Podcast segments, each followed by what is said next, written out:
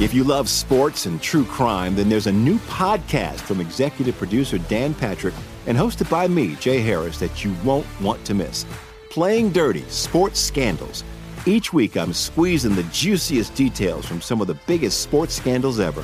I'm talking Marcus Dixon, Olympic gymnastics, Kane Velasquez, salacious Super Bowl-level scandals. Join me on the dark side of sports by listening to Playing Dirty Sports Scandals on the iHeartRadio app, Apple Podcasts, or wherever you get your podcasts. I'm Hannah Storm, and my new podcast, NBA DNA with Hannah Storm, chronicles my 6 decades in professional basketball, from growing up in the sport to becoming one of sports TV's first female broadcasters. Join me as I dig deep into the game's history, unearth some wild stories, and talk to my friends from the world of basketball, from Dr. J to Charles Barkley. It's been a wild ride, and now I get to take you with me. Listen to NBA DNA with Hannah Storm on the iHeartRadio app, Apple Podcasts, or wherever you get your podcasts. I'm Saleha Mohsen, and I've covered economic policy for years and reported on how it impacts people across the United States. In 2016, I saw how voters were leaning towards Trump and how so many Americans felt misunderstood by Washington. So I started The Big Take DC. We dig into how money, politics, and power shape government and the consequences for voters. With new episodes every Thursday, you can listen to The Big Take DC on the iHeartRadio app, Apple Podcasts, or wherever you get your podcasts. Armstrong and Getty. One more thing.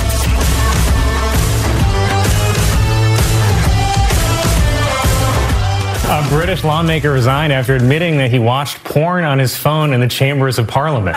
Colleagues knew he was watching porn when a vote passed by a count of 650 yeas to 1 oh my god yay.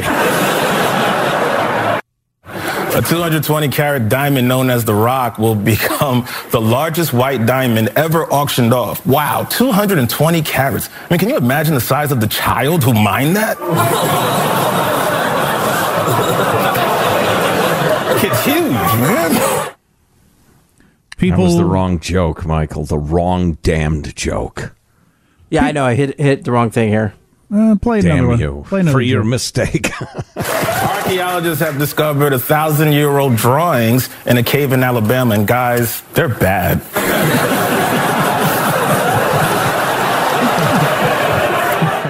I thought that was a funny joke. They're not very good. Yeah, that is funny. I thought Saturday Night Live was great, except for the abortion stuff. The abortion stuff was so hard to watch, I could see how somebody might have turned it off. But the other stuff was really, really funny. A lot of funny sketches. Apropos of nothing, not plucked from today's headlines, which is what I want out of my comedy shows.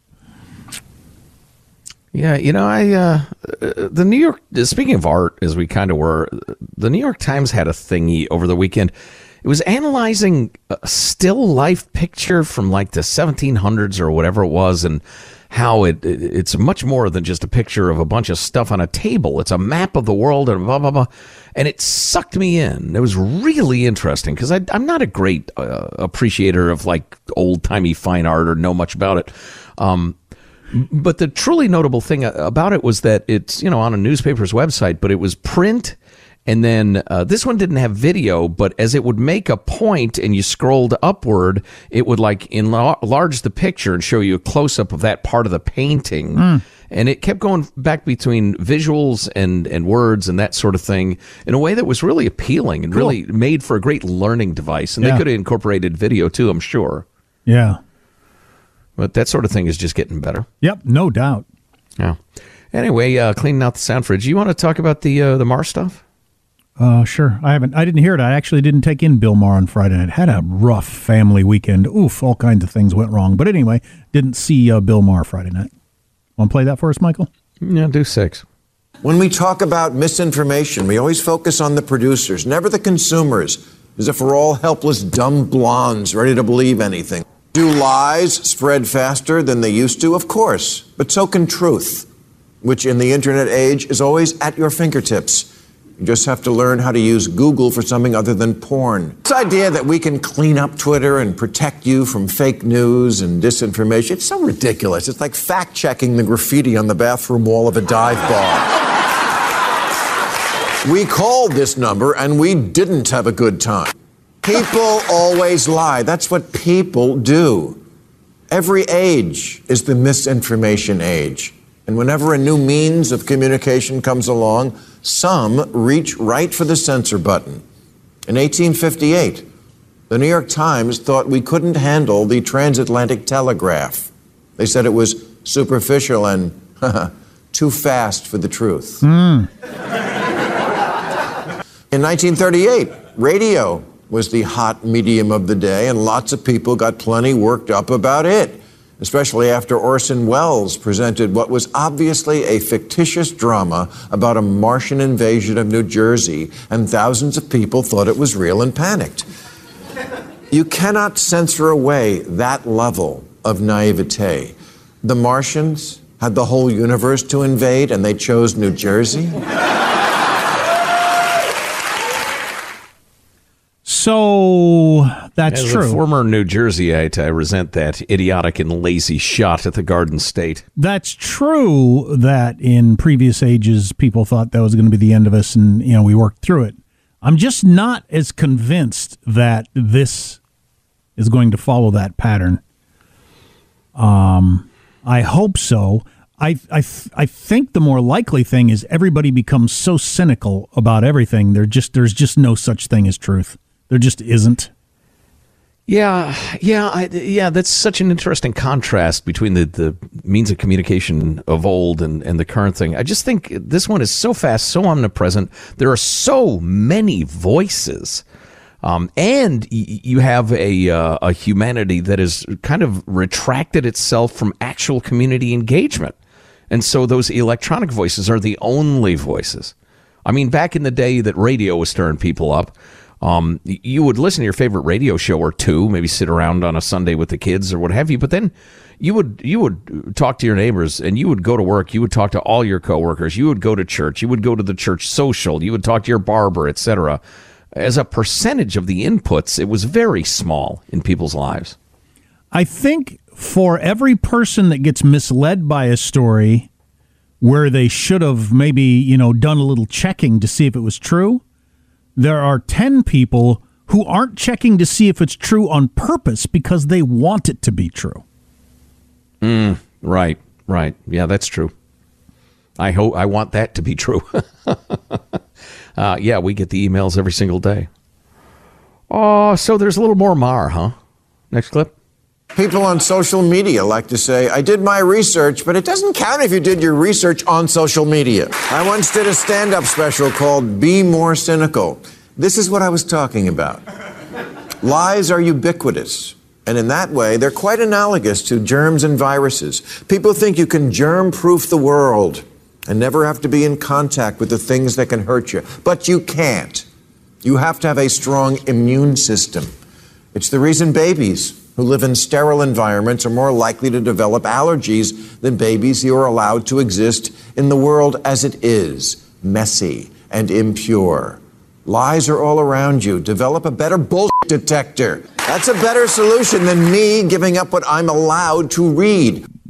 Yeah, it sounds to me like all his argument is more toward Elon's idea of letting more be on Twitter than less. Yeah, it's interesting. I got a great example I'm going to use on the radio show tomorrow of a tweet that Twitter allowed and their explanation for why it was okay, of somebody clearly threatening assassination of a Supreme Court justice, and their reasoning for why it'd be okay. That's just crazy. Just crazy. Elon has got to come up with something more consistent than that. Yeah, it's like that dope that's allegedly going to run the Office of Disinformation, Orwellian Nightmares. It's just so wildly biased and doesn't even know it. You know, getting back to the whole making people crazy thing, social media, and gosh, we could go off on the tangent of what it's doing to our kids, which is a topic I read a lot about. But, you know, back in the day, and it's been interesting to watch this unfold, and I'm ambivalent about a lot of it. I have mixed feelings, but, you know, before the advent of people having access to social media accounts, you had to earn having a voice in the public square. You know, the average joker or the, you know, admittedly to the very bright, persuasive person who happens to be an insurance agent during their day job, but has great ideas politically, or the pedophile or the angry troll or whatever. They just, you didn't know about them. They didn't cloud your consciousness or your ears because they weren't given a platform. They hadn't, quote unquote, earned it. Yeah, and the people in charge of deciding who had earned the platform were usually greedheads and hypocrites themselves. So, you know, there was that. But at the same time, you couldn't, like, have all sorts of people who wanted to do something abhorrent, like terrorize the Supreme Court justice. There's no way for them to get organized. Right. Because you'd have to, like, try that idea out on the first 10 people you thought it'd be a good idea. And when 7 of them said, "Are you out of your effing mind? I don't want to be party to that at all," you'd think, okay, maybe not. But you put an abhorrent idea out on the internet, and there's almost no limit to how abhorrent it can be. You'll get, you know, plenty of people who say, "Great idea, let's do it." Yeah. I blame the media blamers. That's a good point. Is there more sound fridge to clean out, or is that? Yes. I just wanted to hear that. We haven't done that yet. Good Lord. I don't know. You know, I'm glancing around. I hadn't really looked seriously at it. Oh, you know, this is kind of cute. This is a Kentucky Derby-oriented. Number 22, Michael. I don't know how. I fell down the paddock when he hit the wire. I about passed out. I'm so happy. And this is something that, you know, is the reason everybody does this, because we're not supposed to be here. But I knew this horse loved the track, and he'd been training so good all year. The reason we all do this is every 100 years a long shot like that wins. Man, we're very patient. That was the trainer of Rich Strike, who trains a lot of horses, but in your kind of lesser tracks around the Midwest. He's not got a big name or anything. He's not a hero of the horsey set. Have you heard any stories of people who laid down a bunch of money on that horse? I just can't see how you would, unless you're a degenerate gambler who spreads money out on all the horses. I find it hard to believe anybody, like, singularly picked that horse. That would be extraordinary, I'd say. I mean, it's almost impossible that anybody bet on it other than people who, and I'm going to start doing this. I've been saying this for years, and I keep not doing it. I'm going to pick the 5 longest shots and throw down $20 each on them. Because if even a 5-1 comes home and wins, well, I've broken even if that's one of my horses. But if one of those long shots comes in, you got a little thrown around money. Yeah. So could really get you out of a couple of jams. But it's not about the betting to me. It's about watching horses run really, really fast with really tiny Hispanic guys on top of them whipping the horses. That's the pleasure in it for me. Until the horses break down and then they're put to death. That's where the wow tradition is. You know, I should know, after all these years, if I take it to the line, you're taking it over. I should know. What was I thinking? Jeez. Well, I guess that's it. If you love sports and true crime, then there's a new podcast from executive producer Dan Patrick and hosted by me, Jay Harris, that you won't want to miss. Playing Dirty: Sports Scandals. Each week, I'm squeezing the juiciest details from some of the biggest sports scandals ever. I'm talking Marcus Dixon, Olympic gymnastics, Kane Velasquez, salacious Super Bowl-level scandals. Join me on the dark side of sports by listening to Playing Dirty Sports Scandals on the iHeartRadio app, Apple Podcasts, or wherever you get your podcasts. I'm Hannah Storm, and my new podcast, NBA DNA with Hannah Storm, chronicles my 6 decades in professional basketball, from growing up in the sport to becoming one of sports TV's first female broadcasters. Join me as I dig deep into the game's history, unearth some wild stories, and talk to my friends from the world of basketball, from Dr. J to Charles Barkley.